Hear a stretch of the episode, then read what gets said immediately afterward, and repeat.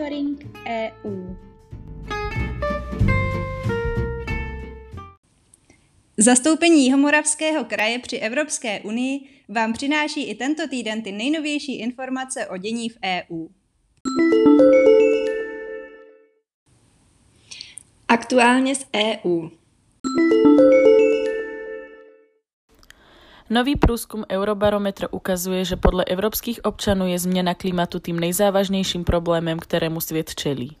Jako vážný problém vnímá změnu klimatu více než 9 z 10 dotázaných a za velmi vážný problém ji považuje téměř 8 z 10.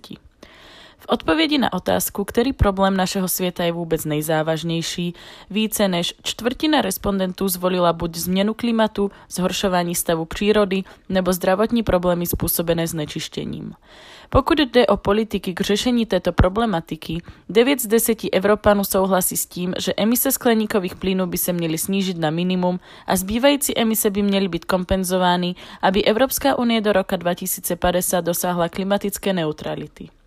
Většina občanů Evropské unie již také v zájmu boje proti změně klimatu činí konkrétní kroky a při svém každodenním rozhodování vědomě udržitelnost zohledňuje.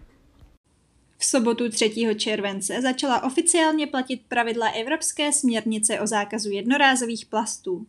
Konkrétní plastové výrobky, které mají alternativu, jako jsou jednorázové příbory, brčka, vatové tyčinky a další, by se tak již neměly dostávat na evropský trh.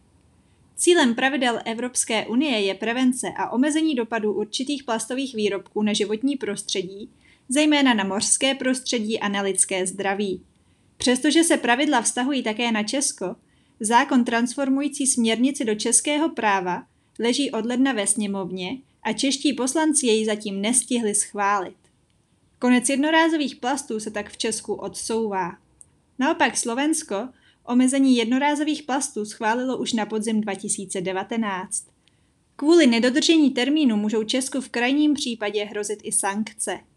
Ministerstvo životního prostředí však věří, že se zákon podaří brzy schválit a zakázané výrobky zmizí do konce června 2022.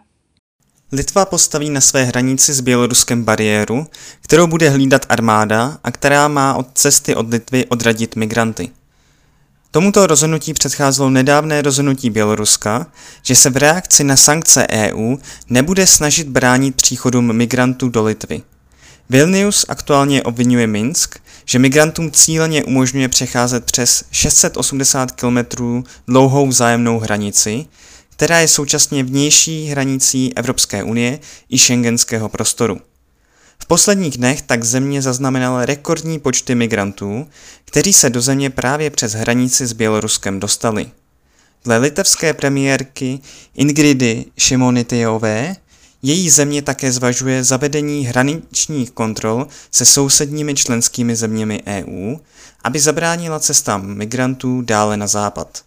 Předsedkyně Evropské komise Ursula von der Leyenová při nedávné návštěvě Vilniusu přislíbila podporu a uvedla, že pomoc poskytne také Evropská agentura pro ochranu hranic Frontex. Zprávy z evropských institucí.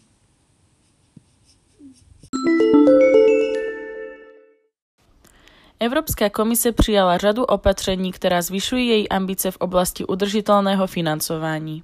Jedná se v prvé radě o novou strategii udržitelného financování, která obsahuje několik iniciativ, jež pomohou řešit změnu klimatu a další výzvy v oblasti životního prostředí a současně zvyšuje investice, včetně zapojení mladých a středních podniků do přechodu Evropské unie k udržitelnému hospodářství. Dále byl přijat návrh standardu Evropské unie pro zelené dluhopisy, spočívající ve vytvoření vysoce kvalitního dobrovolného standardu pro dluhopisy, jimiž se budou financovat udržitelné investice.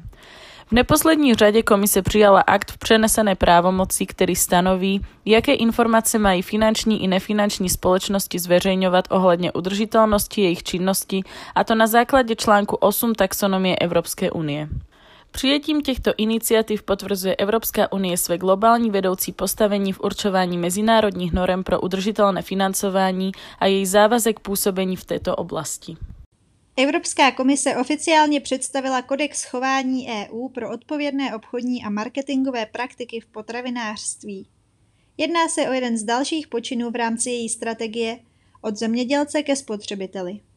Kodex je důležitou součástí úsilí Evropské unie o zvýšení dosažitelnosti a cenové dostupnosti zdravých a udržitelných potravin, které pomáhají snižovat naši celkovou environmentální stopu. Na jeho vytvoření se vedle útvarů Evropské komise spolu podílely podniky a združení z EU a aktivně se zapojili a přispěli k němu také další zúčastněné strany. Združení a podniky z potravinářského průmyslu se podpisem tohoto kodexu zavazují k tomu, že urychlí svůj příspěvek k udržitelné transformaci. Svými přísliby stvrzují cíle stanovené v kodexu a jsou inspirací pro další společnosti z odvětví, aby se připojili. České zemědělské velkopodniky si mohou oddechnout. Evropskému parlamentu se nepodařilo prosadit povinné zastropování dotací, kterého se obávali. Ministři členských států si totiž nakonec prosadili svůj požadavek v podobě dobrovolného zastropování dotací pro agrární velkopodniky. Původní návrh Evropské komise počítal s tím, že velké podniky budou moci čerpat maximálně 100 000 eur ročně. K zastropování se klonil i Evropský parlament. Členské státy však trvaly na tom, že stropy musí být dobrovolné, což se jim nakonec podařilo. Aktivním hráčem byla i Česká republika, která dohodnutý kompromis vítá. Dle zástupců menších rodinných farem je však dohoda v zásadě vítězstvím tzv. evropské agrární lobby. K drobnému zlepšení však v očích menších farmářů přece jen došlo. Novinkou bude povinná 10% redistribuce pladeb. Pro malé farmy to znamená, že dostanou za obdělávané hektary 10% peněz z obálky, která byla původně určená velkým farmám. Kompletní text nové legislativy zatím není hotový, v následujících týdnech by však mohl být finálně schválen, aby se mohly členské státy a jejich zemědělci na nová pravidla připravit. Reforma začne platit až od roku 2023, kdy skončí nynější přechodné období. Zprávy z činnosti zastoupení pondělí 5. července se zastoupení zúčastnilo debaty na téma sjednocení hlasů pro udržitelný potravinový systém, která se uskutečnila v návaznosti na konferenci o budoucnosti potravin v roce 2019. Zemědělství a potravinářství v Evropské unii potřebují zásadní reformu, pokud se mají podílet na dosažení klimatické neutrality.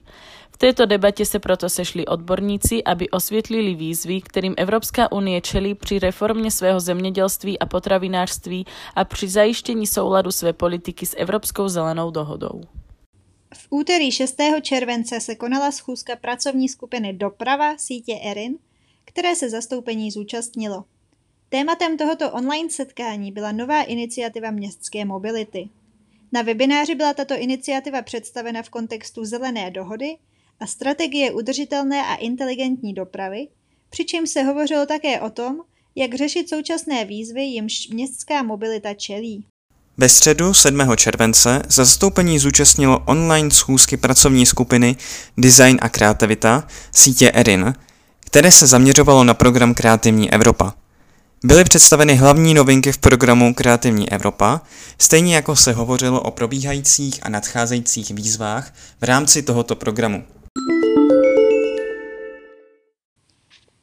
Celý monitoring EU si také můžete přečíst na našich webových stránkách www.kjmk.eu v sekci aktuality.